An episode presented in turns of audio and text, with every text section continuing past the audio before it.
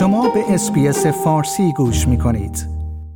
با توجه به اینکه زندگی روزمره در استرالیا در حال حاضر تا حد زیادی به حالت عادی برگشته است، برخی از کارشناسان با توجه به تعداد مرگ و میر ناشی از کووید 19 در سراسر کشور اکنون این پرسش را مطرح می کنند که آیا کاهش محدودیت های کووید 19 پاسخ مناسبی به شرایط کنونی بوده است یا خیر؟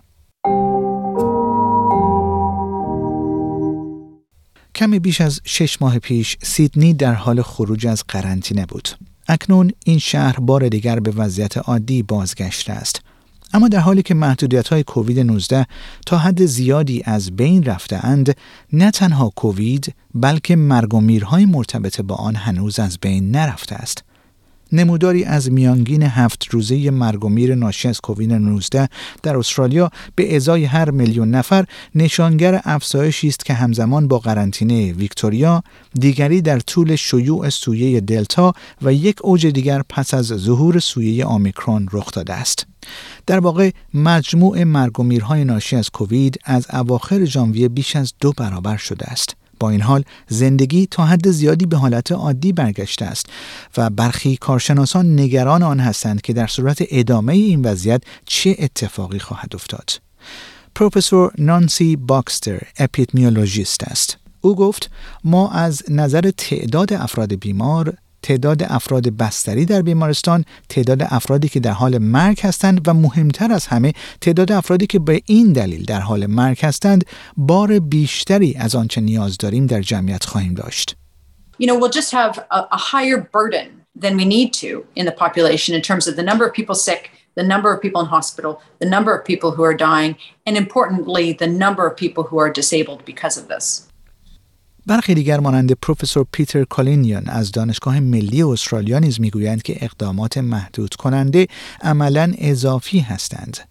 But in any case, this virus isn't going go away. So all those restrictions just delay the inevitable, but don't stop it. So once you've got a very vaccinated population, then having a lot of restrictions is probably not going to make a lot of difference.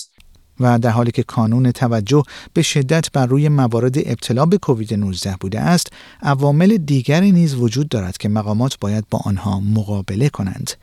همچنین نگرانی هایی در مورد فشارهای مداوم بر سیستم بهداشت در کشور وجود دارد.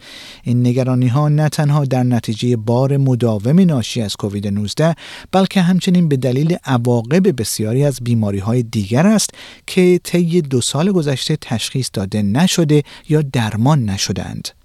دکتر کریس موی نایب رئیس انجمن پزشکی استرالیا است. او گفت انجمن پزشکی استرالیا آنچه را که ما نیاز داریم کاملا روشن کرده است. ما باید به هر دو سوی موضوع توجه داشته باشیم. ما به یک طرح بهبود پس از فاجعه نیاز داریم. Okay, so the AMA's made very clear what we need. We need to work up both ends. So we do need a post um, disaster recovery plan, essentially, for things like um, catching up with uh, this essential surgery and delayed diagnosis and care. Uh, we also need to build capacity for the health system into the future because it looks as though we may be dealing with not only dealing with everything else in health as well as the flu, as well as COVID on top of this as a new layer, including managing long COVID.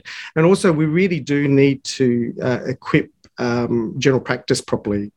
در همین حال برخی از متخصصان سلامت روان مانند پروفسور ماری تیسن از دانشگاه سیدنی نیز میگویند که ما از ترس و حراس خسته شده ایم و نسبت به تأثیر این همهگیری خونسرد تر شده ایم.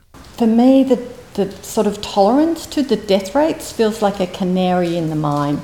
It's a canary in the mine to our reduced social cohesion and social connection. اما پروفسور کالنیون می‌گوید که به طور کلی به نظر می رسد وضعیت رو به بهبود است. او گفت هنوز وضعیت خیلی بهتر از یک سال و نیم قبل از واکسن است. به ازای هر صد موردی که داشتیم دو مورد مرگ داشتیم. اکنون هنوز هم شاهد مرگ و میر هستیم اما تقریبا برای هر چهار هزار موردی که می بینیم یک مرگ داریم. But it's still much better than a year and a half ago before vaccines. For every 100 cases we had, we had two deaths. Now we still do see deaths, but it's about for every 4,000 cases we see, we see one death. شنوندگان گرامی این گزارش رادیو SBS فارسی بود که من پیمان جمالی اون رو به همراه همکارانم کیت لندرز و الان لی از SBS News تهیه و تقدیم حضور شما کردیم. آیا می خواهید به مطالب بیشتری مانند این گزارش گوش کنید؟ به ما از طریق Apple Podcast، Google Podcast، Spotify یا هر جای دیگری که پادکست های خود را از آن می گیرید گوش کنید.